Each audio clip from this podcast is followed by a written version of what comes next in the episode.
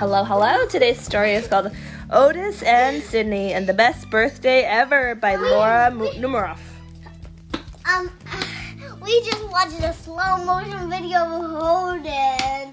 Oh yeah, Mom has the whole gang today. The whole gang's here, yeah. Sawyer's got something in his mouth.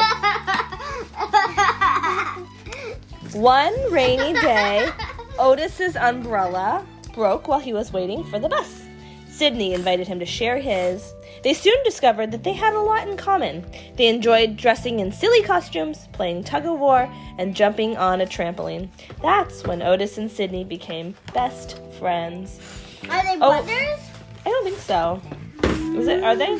No, it looks like they're twins. They do. They're brothers. Otis taught Sydney how to play his accordion, and Sydney taught Otis how to play his harmonica. They loved to make music together. Every year they gave each other a birthday party. But this year Otis wanted to do something special. He'd have a surprise party for Sydney. Otis would invite all their friends over.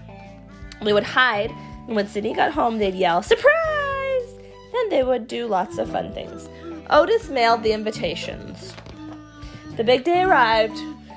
While Sydney was out, Otis got ready for the party. He decorated the house with balloons, baked a birthday cake, and brought costumes down from the attic, and got out the harmonica and the accordion.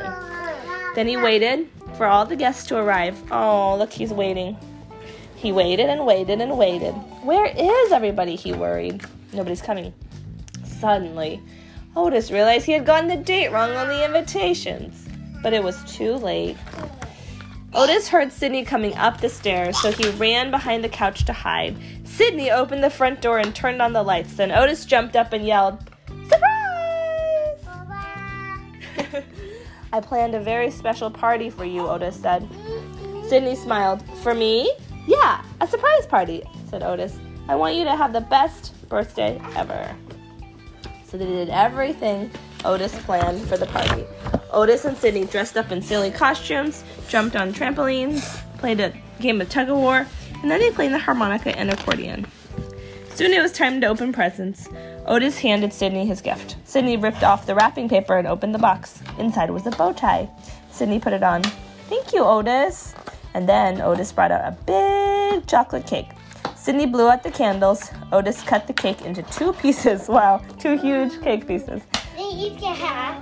"Why is there so much cake?" Sydney asked. "Well, I invited all our friends to the party, but no one came." "What happened?" Sydney asked. "I got the date wrong on the invitations. I wanted this to be the best birthday ever," Otis said sadly, "but instead I ruined it." "But this is the best birthday. This was the best birthday ever," Sydney said. "Really?" asked Otis. "Absolutely," said Sydney. "I got to spend it with you." Otis smiled. Sydney smiled too. It was the best birthday ever.